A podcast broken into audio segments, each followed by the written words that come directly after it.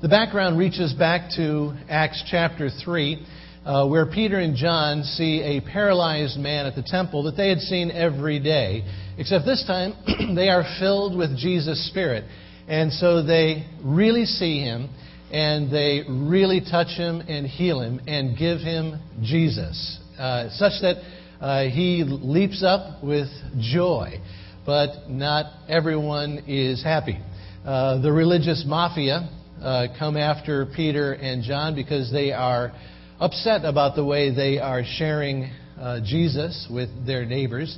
They bring uh, Peter and John into a Uh, court of sort, and in the process they intimidate, bring intense intimidation down upon Peter and John. They actually intimidate them uh, with death itself, uh, that they'll be jailed and tortured and executed. Well, Peter and John leave that uh, court and they go back home and uh, share this news with the church that intimidation is promised against anyone who continues to share about Jesus. Well, what do you think the church did next? Well, they prayed, and their prayer is preserved here in Acts chapter four. And uh, I'll begin reading at uh, verse twenty-nine, which is the end of their prayer. Now, Lord, consider their threats and enable your servants to speak your word with great boldness. Stretch out your hand to heal and perform signs and wonders through the name of your holy servant Jesus. After they prayed, the place where they were meeting was shaken, and they were all filled with the Holy Spirit and spoke the word of God boldly. All the believers were one in heart and mind. No one claimed that any of their possessions was their own, but they shared everything they had. With great power, the apostles continued to testify to the resurrection of the Lord Jesus. And God's grace was so powerfully at work in them all that there were no needy persons among them. From that time, uh, from time to time, those who owned land or houses sold them and brought the money from the sales and put it at the apostles' feet. And it was distributed to anyone who had need. So the book of Acts is the story of the church that begins once upon a time. There was this church that pleased God.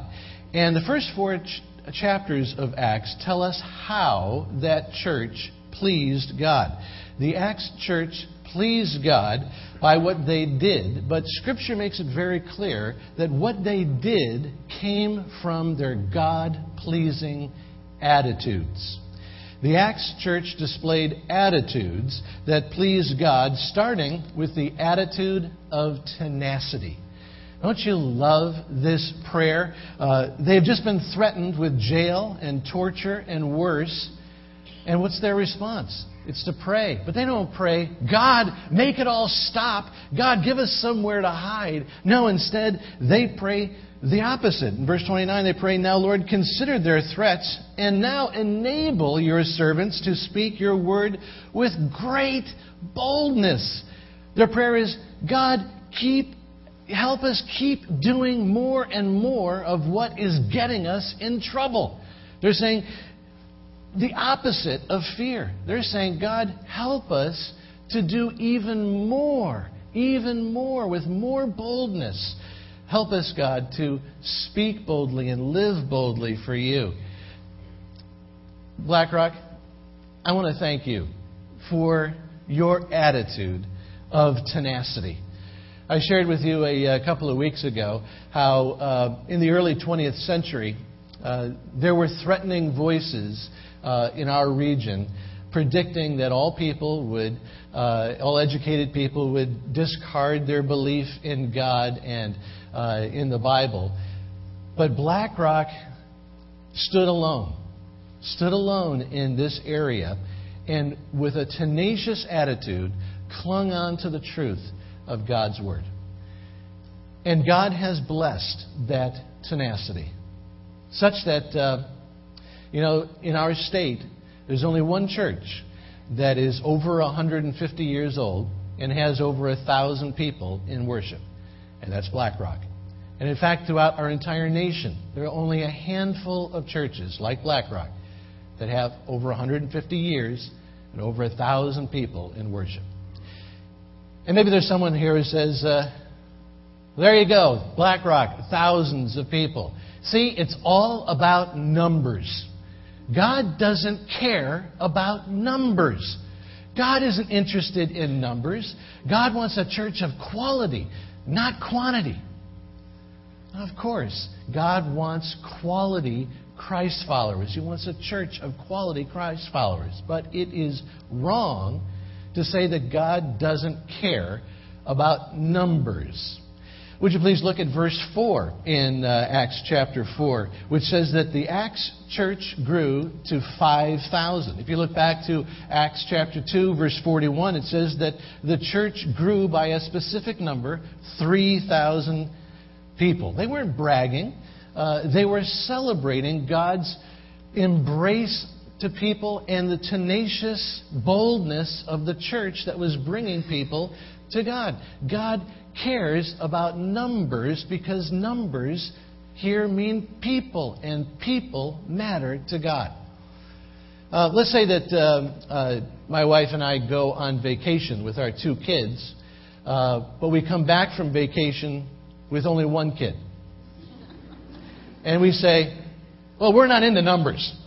Uh, the important thing is that we have one quality kid.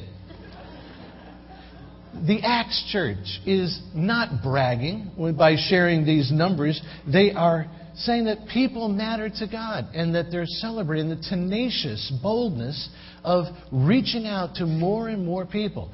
So it is okay for Black Rock to celebrate that God is bringing more and more people to us. It's okay to celebrate the fact that it's not bragging that when we say that um, a few months ago we had over fifty people that we baptized here at Black, at Black Rock in one Sunday. It's okay. It's a result of our tenacious boldness to reach out with the gospel to our region. Uh, another story of uh, of the tenacious, uh, fearless, tenacious part of, of Black Rock is how we came to this location. Uh, it's too long of a story to uh, to share right now, but after being blocked uh, to expand in uh, Bridgeport, um, we decided to move to this location. And many people thought it was crazy to go out to this remote farmland in Fairfield. Uh, next Sunday's in-gathering uh, will be the next chapter in our fearless tenacity uh, here at Black Rock. When ten years ago, Uh, we approved by, by congregational vote the understanding that God was leading us to uh, make more room for more people here at Black Rock, we had no idea how tenacious we would need to be. But after being tenacious through uh, neighborhood opposition, uh, through a grueling wetlands committee denial, uh, God blessed us in our tenacity with a miracle. When we came back with our Lighthouse proposal, um, it sailed through wetlands and zoning and traffic in record time and without a peep of opposition from our neighbors. It was a miracle, a miracle that was the result of our tenacity. But it's a miracle that has landed us in a place where we need another miracle because uh, we're in, in an economic climate of fear and uncertainty. And every voice in the world is saying, shrink back, pull back, don't go forward. But And the leaders of this church, and I know that we're in a period of economic insecurity, but uh, when the pastors and elders spent time praying and fasting and listening to God, we heard God say, don't listen to the threats. Be bold. Don't, uh, don't follow forecasts. Don't follow fear. Follow me. And so uh, this church uh, approved that going forward by a congregational vote, and I want to thank you, Black Rock, for your fearless tenacity as we go into our end gathering uh, next Sunday. And apply this God-pleasing attitude uh, to your own life, um, because there are threatening voices all around you in your life.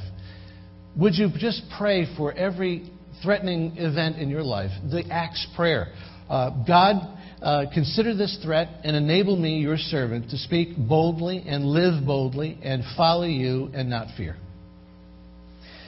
The first God-pleasing attitude of Acts, the Acts Church is fearless tenacity. The second is the attitude of unity. Look at uh, Acts chapter four, verse thirty-two. All the believers were one in heart and mind. The Acts Church had spiritual energy because they had spiritual unity. Before Jesus went to the cross, he prayed a prayer for the church. In John chapter seventeen, verse twenty-three, Jesus says, Father, may they be brought to complete unity, that the world may know that you sent me. Unity is Jesus' prayer for the church, because we shine for Jesus when we are united, but we don't when we are divided. So Black Rock, God is calling us to be one in heart and mind, because Jesus says this is how we shine in this dark world. A researcher named uh, George Barna uh, studied every state in our nation uh, and ranked every state in the nation according to the per capita percentage of Christ followers in that state. He ranked all those states, and you know which state was the absolute lowest in per capita percentage of Christ followers? Connecticut. And we were last by a long shot. You see, we're in a pretty dark part of the world. But you know the great part of being a church in the dark part of the world is that when we shine, it really makes an impact. And I'd like to thank you, Black Rock. Thank you, Black Rock, for protecting and maintaining and growing our unity as a church. Today, we come to the end of a series that I've been calling uh, Once Upon a Time, There Was This Church. And this series has had one theme and one goal. And that purpose was to tighten our cords of unity as a church. I know some of you thought that the theme of this series was giving money to the Lighthouse Project. I understand that. But the real theme was what unifies us as a church. I shared from the book of Acts how uh, we are unified around a commitment to the Word of God, and that we will, and we've proven that we're going to keep that commitment uh, no matter what other churches do. From Acts, I, ch- I shared how we're unified around a biblical understanding of the church. How we understand that Black Rock it, Church is not a place. We are a people who show commitment to Jesus by showing a commitment to love each other. From Acts, I shared how we are unified as believers who have been, um, according to the words of Acts and Peter, cut to the heart by the love of Jesus on the cross. We're unified by the infilling of God's Spirit that makes us brothers and sisters, makes us sons and daughters uh, who are uh, filled with God's Spirit with dreams and visions. And what really sets this church apart are the lay people, the quality of the lay people who give themselves and their resources to God's purpose. And that's why this Lighthouse Project is not my project. It's our project. It's our pleasing God. And I shared from Acts how we are unified around a mission to bring the, the love of Jesus to uh, those who have not heard, including Brazilian tribes who don't even have a word in their vocabulary for forgiveness. But when the, the transforming love of Jesus comes to them, they are filled with God's grace and their lives are changed. And how we bring uh, to the center of urban Bridgeport God's love through urban impact. And then last week I shared how uh, in Acts our our mission is brought forth in bold, that Jesus wants us to bring His love to our neighbors, and how we have to see them, not walk by them spiritually, but to really care about our neighbors enough to give them Jesus. And this is our mission. And this is what unifies us as a church. Verse thirty-two, all the believers were one in heart and mind. That's a simple phrase, but unity is not easy. It takes work. It takes humble attitudes. And I want to thank you for doing that hard work of unity.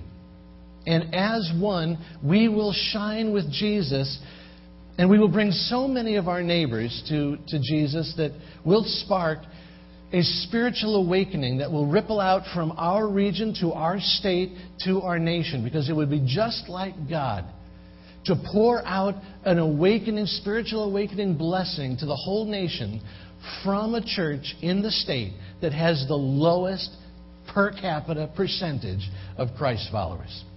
Because, you know, not only does our region uh, have the most lost people uh, in our nation, our region also has some of the most influential people in the world. Our neighbors are people who have influence over uh, the worldwide media, over wor- worldwide finances, and over worldwide trend setting.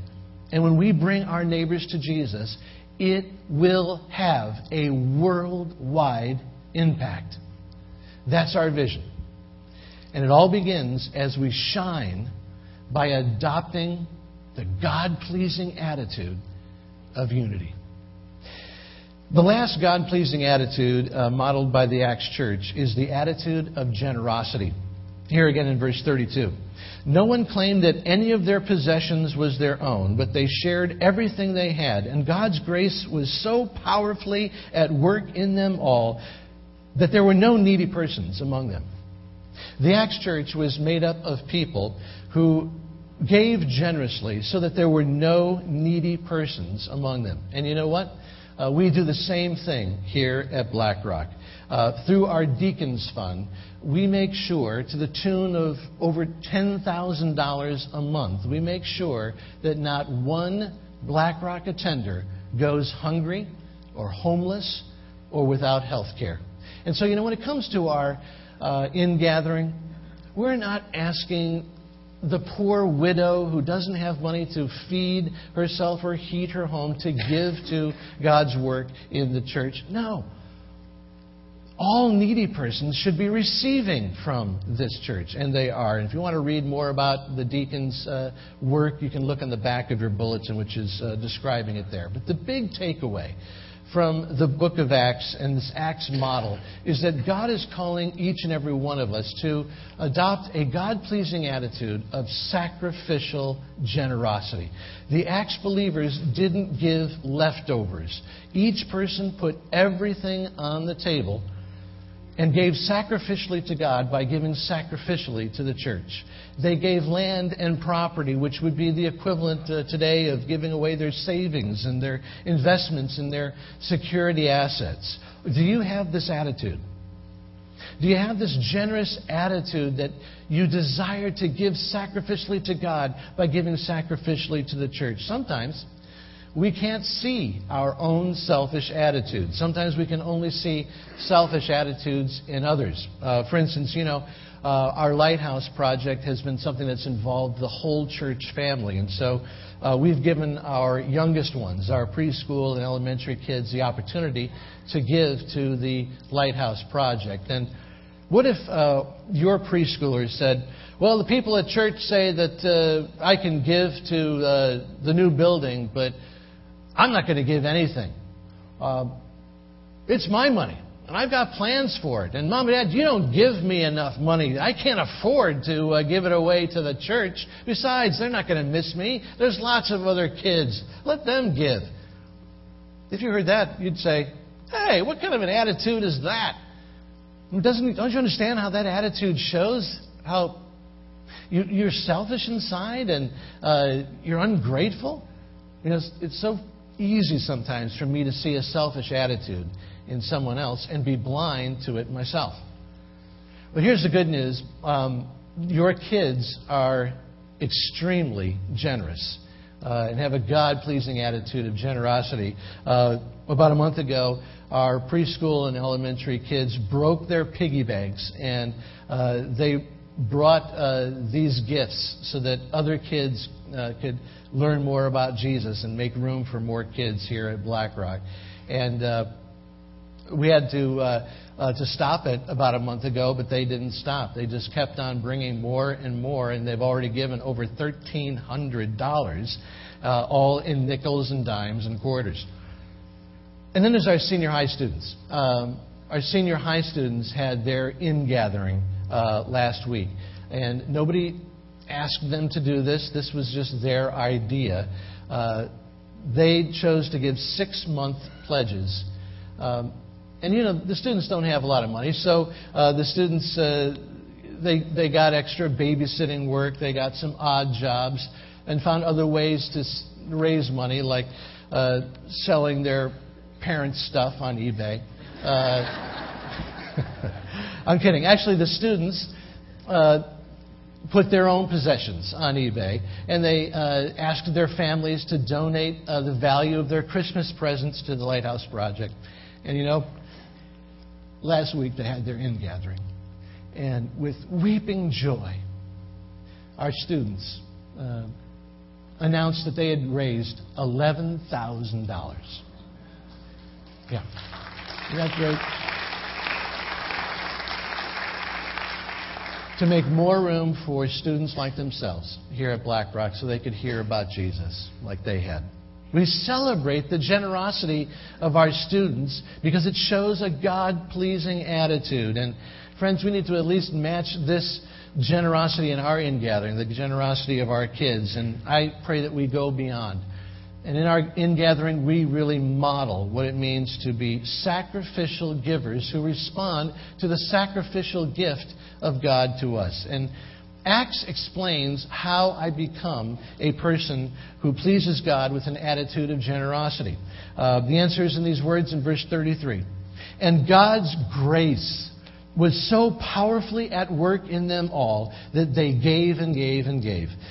The secret to being a person who is filled with the God-pleasing attitude of generosity is the personal experience of God's grace.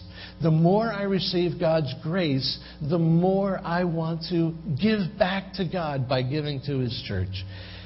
When I truly experience the wonder that God loves me and sacrificed Himself upon the cross, I want to give back a sacrificial gift to God. And that's what our in-gathering pledges are. It's simply a way for us in worship to say, God, in view of the sacrificial gift that you've given to me, receive now my gift of sacrifice and thank offering to you. And the truth is, the only people who will give to this Lighthouse Project are grace people, people who have been touched by God's grace. Think about it. The Lighthouse Project is about giving away hard-earned resources so that we can go through a transition period with all those inconveniences so that in the end I can make more room for people who are far away from God and are probably the very people who are nasty to me on the Merritt Parkway and steal my parking lot uh, space at the grocery store. Who would do that?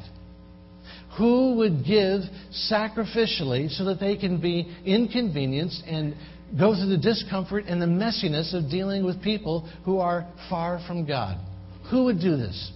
Only grace people. Who would do this? Only those who have seen their reflection in the eyes of Jesus as He hangs upon the cross for them. Only people who have received God's grace that transforms them from lost people into loved people, from prisoners of sin to children of God, from those who are heading for the loneliness of hell to those who are heading for eternal joy in a relationship with God. I'm one of those grace people, and I can't wait to present my sacrificial gift to God and then see how God uses that sacrificial gift to bring other grace people forward to Him that they might also participate and unite with our vision to make a worldwide impact from this little church in Connecticut. And I just pray that you see it, that you see how God's grace is operating here at Black Rock and changing people and changing the world one person at a time. And that's why we show you every once in a while uh, these stories, life stories of people who have been changed here at Black Rock, like this one.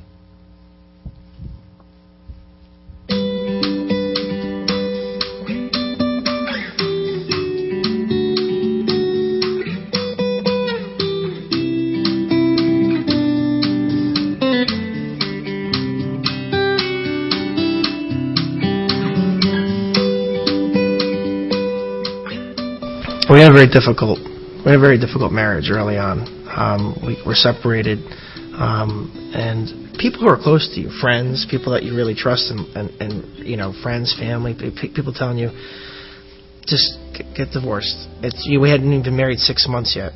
Just get divorced. It's a blip on the radar. Kids, no kids, young. No house, no pets, no nothing. You know, it's this is simple. Just, you know, do it over. Do, yeah, do it over. It'll yeah. like it, it won't it, like it never even happened. I moved down to Connecticut to be with him and try and work things out. And during our separation, I became saved and accepted the Lord. So I immediately started looking for a Bible-believing church here in Fairfield or somewhere close by, and that's how I found Black Rock. You know, when my wife accepted the Lord, um, I saw absolute transformation in, in her, and it it drew me closer to her, and it drew me closer to the Lord. But I still didn't know what that. I, just, I still didn't know what that meant. I didn't. I still didn't know how to live that out. Um, and coming to Black Rock and getting connected, um, having friendship and fellowship, joining a small group, going, like she said, going on men's retreats, finding places to serve. Um, you know, I'm starting to really understand what, what God's will is for me, you know, and, and I and I want to follow that. But I need a church. I need um, I need Black Rock. Um, I to. to live that out. I don't know where it would be if I didn't have people praying for us. Even when Joe wasn't participating in church activities with me, uh, and if I wasn't attending things like the Love and Respect class, uh, even though I went to it on my own at that time, I needed the church. I needed to go somewhere where people believed in our marriage, even though the world thought, you know, we were heading towards a divorce. You know, if there are other people out there who are in our shoes who need, uh, you know, a church family, and everybody does. You know, everybody does, whether they know they do or they don't. They they they're, they need it. Um, and this church can open its doors to more people, people like ourselves, and they can come in and feel like, you know, the, there is room for me. You know, even though we're we're bringing more people in. Um, There is room for me. There is a place for me here, and they can start uh, getting connected in this church um, with all the different things that this church offers. Um, but more, mo- the most important part is just the people, right? The people that this church has. I mean, that's why I believe in this project, because um, it's about impacting lives. It's about um, sharing God's love with more people. You you can't put that's that's what it's all about. There, this is definitely a place, undoubtedly, when you walk in it, like, God is at work here, and God is moving it through people in so many different ways here, um, and it's from all cross-sections of life, the people that come here, but um, this is definitely a place of God.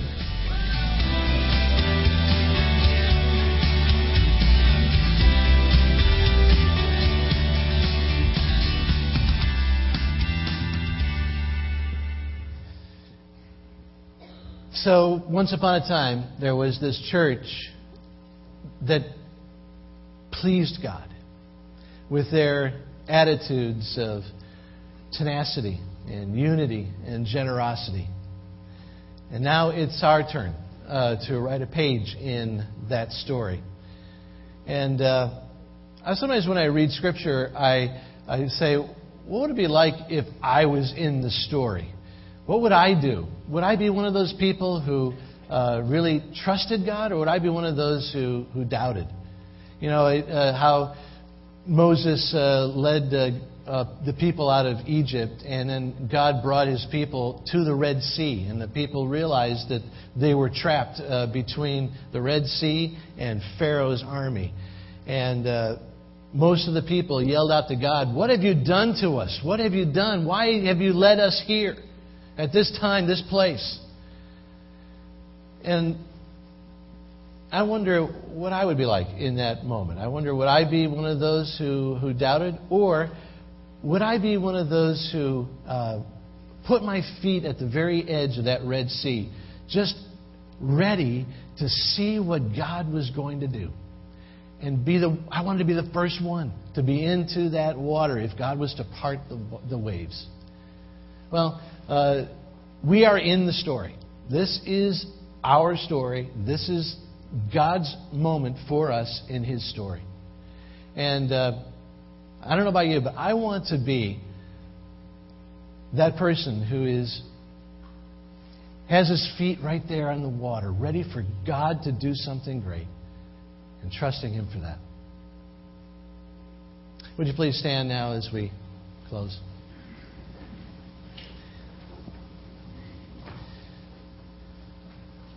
Oh God, we know that attitude means everything to you. So Lord, as we come to this uh, very important spot and very important moment in uh, our history as a church, we just want to uh, ask that you would give us uh, the kinds of attitudes that uh, would truly please you.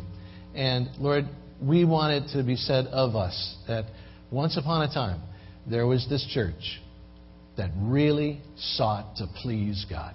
May that be said of us, Lord. In your name, Jesus. Amen. Amen. Thanks. See you next week.